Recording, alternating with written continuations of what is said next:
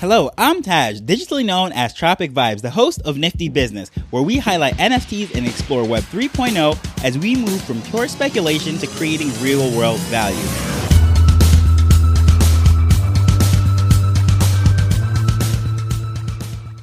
Have you heard the news that Apple is allowing NFTs onto its App Store? It's not really being spoken about much right now at this moment because there are two major catches. So today we're going to discuss what those two catches are and what kind of opportunity is being presented to the NFT community and creators on a whole.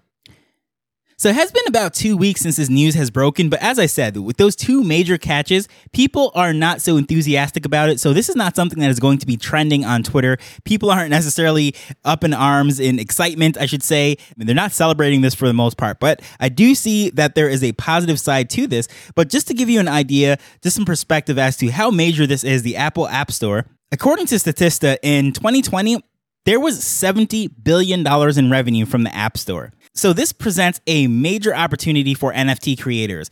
But as I said, there is one major catch. Well, two.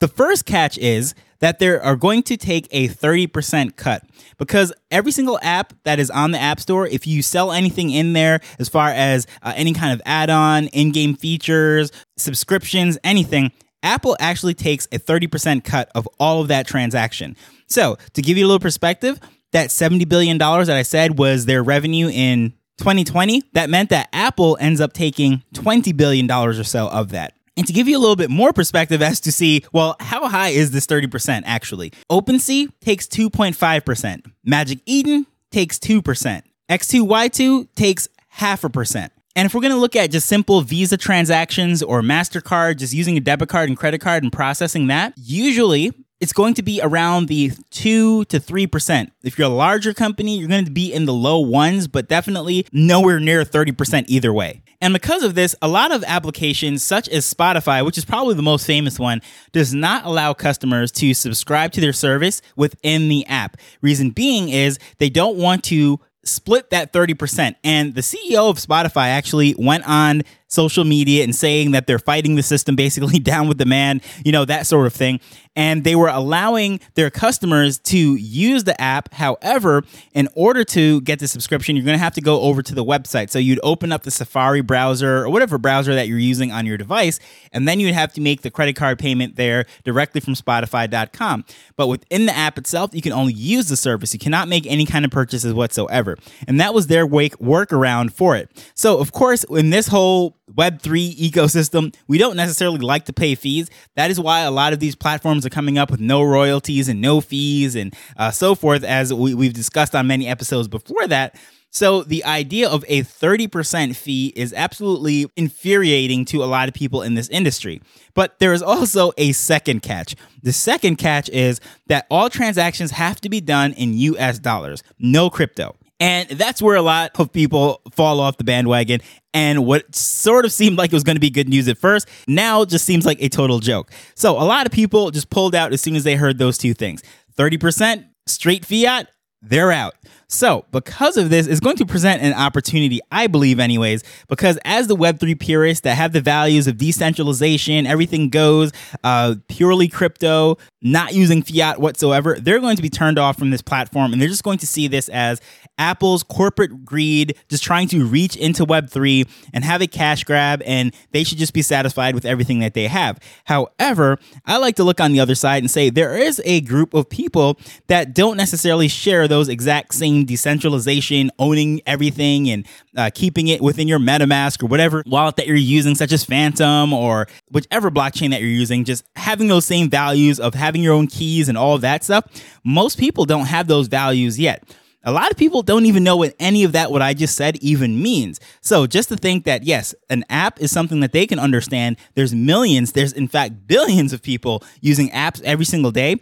And to have these apps on the App Store that will be selling NFTs in one way or another is just an interesting thing.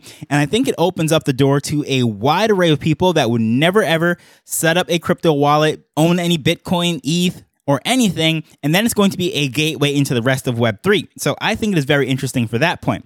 But also, let's not forget uh, the thing that brought a lot of people into NFTs and Web3 was NBA Top Shot. And that did not go after the quote unquote Web3 purists. That went after NBA fans and then presented this new way of collecting NBA moments, right? And that was what opened up the gateway for them. So just thinking going forward, how other people will be drawn into this ecosystem. They know that something is in the App Store that is offering some sort of digital collectible or some sort of digital asset in a way that just happens to be stored on a blockchain. It's not even advertised up front, all the tech behind it decentralization, all of that is never mentioned.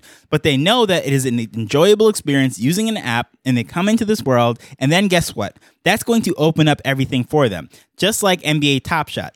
The majority of people that came into that world had no idea what was going on over there as far as all the tech and everything going behind the scenes. And the average person, if you ask them what blockchain are NBA Top Shots saved on or transacted on, they would say they don't know. They have no idea. They don't even care. All they know is that they have what they like, whether it is a LeBron moment or some vintage moment, whatever it is, a classic moment.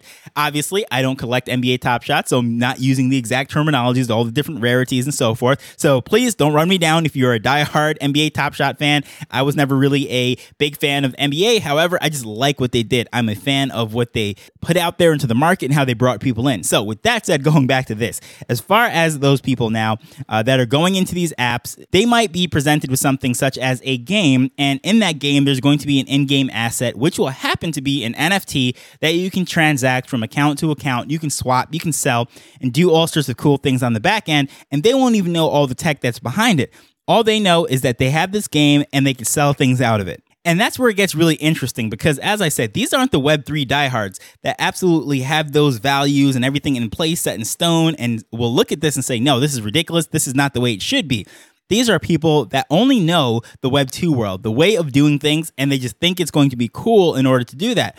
Now, once they start to understand, maybe once they start to have some content or engage with other people that are in that ecosystem in the world, they realize, like, you know what? There is another world out there. This technology is actually NFTs, it is on a blockchain.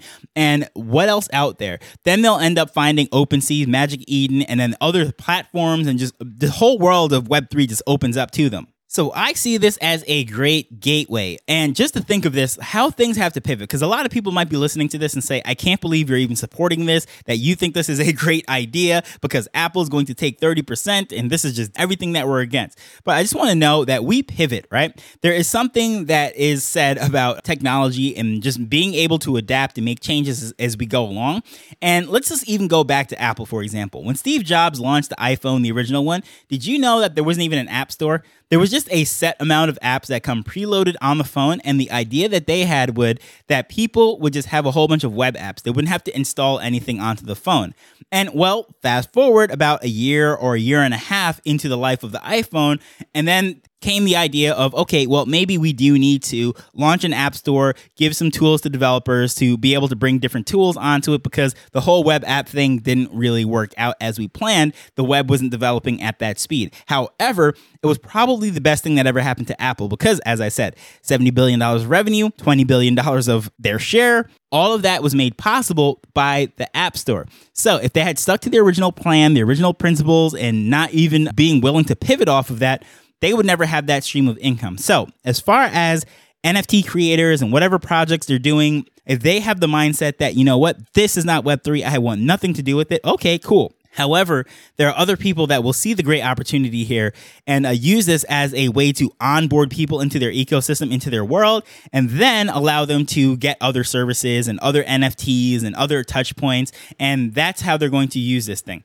Because as a marketer, there's a saying or a business person, whatever it might be, that you might say that a percentage of something is way better than having all of nothing, right? In other words, is if you are not selling any NFTs, you are someone who is gung ho, stuck on wanting to keep your percentage and all of that stuff, but you're not selling, cool, you can have it that way. However, there are people that will say, okay, I can have an access to all of these people in the Apple ecosystem and I can give up 30%. Now the ball is on my court to figure out how I'm going to monetize that and um, make revenue additionally from them in other ways, whether that means onboarding them, teaching them what it is to have your own wallet with your own private keys and buy my NFTs or come to my program or whatever it is on the back end. But once they're in your world and understand that this is what the technology is, and then that point you can start to really onboard them into Web3, it opens up a great opportunity because at that point you are not only the touch point, like the first point of contact, the gateway for Web3, but now you are the trusted resource. So in order to do that, I think there's a great thing. So there's two camps. Some people absolutely be disgusted with this and just be upset that I'm even supporting this or entertaining idea whatsoever. And then other people will say, you know what? I do see the opportunity in this. So Either way, I would love to know what are your thoughts on that? Do you think this whole Apple thing, taking 30%, only using fiat, is a great thing? Or do you think this is just absolutely horrible, spits in the face of everything that we're doing in Web3? Love to know your thoughts on that. Please feel free to reach out to me at Tropic Vibes on Twitter. As usual, I just want to thank you for taking time to listen to this as we're learning and building Web3 together. So until next time, later. The Nifty Business Arrow is not investment advice. It provides insights and information within the space. As with anything, please do your own research before making a decision whether you're making an investment or a purchase.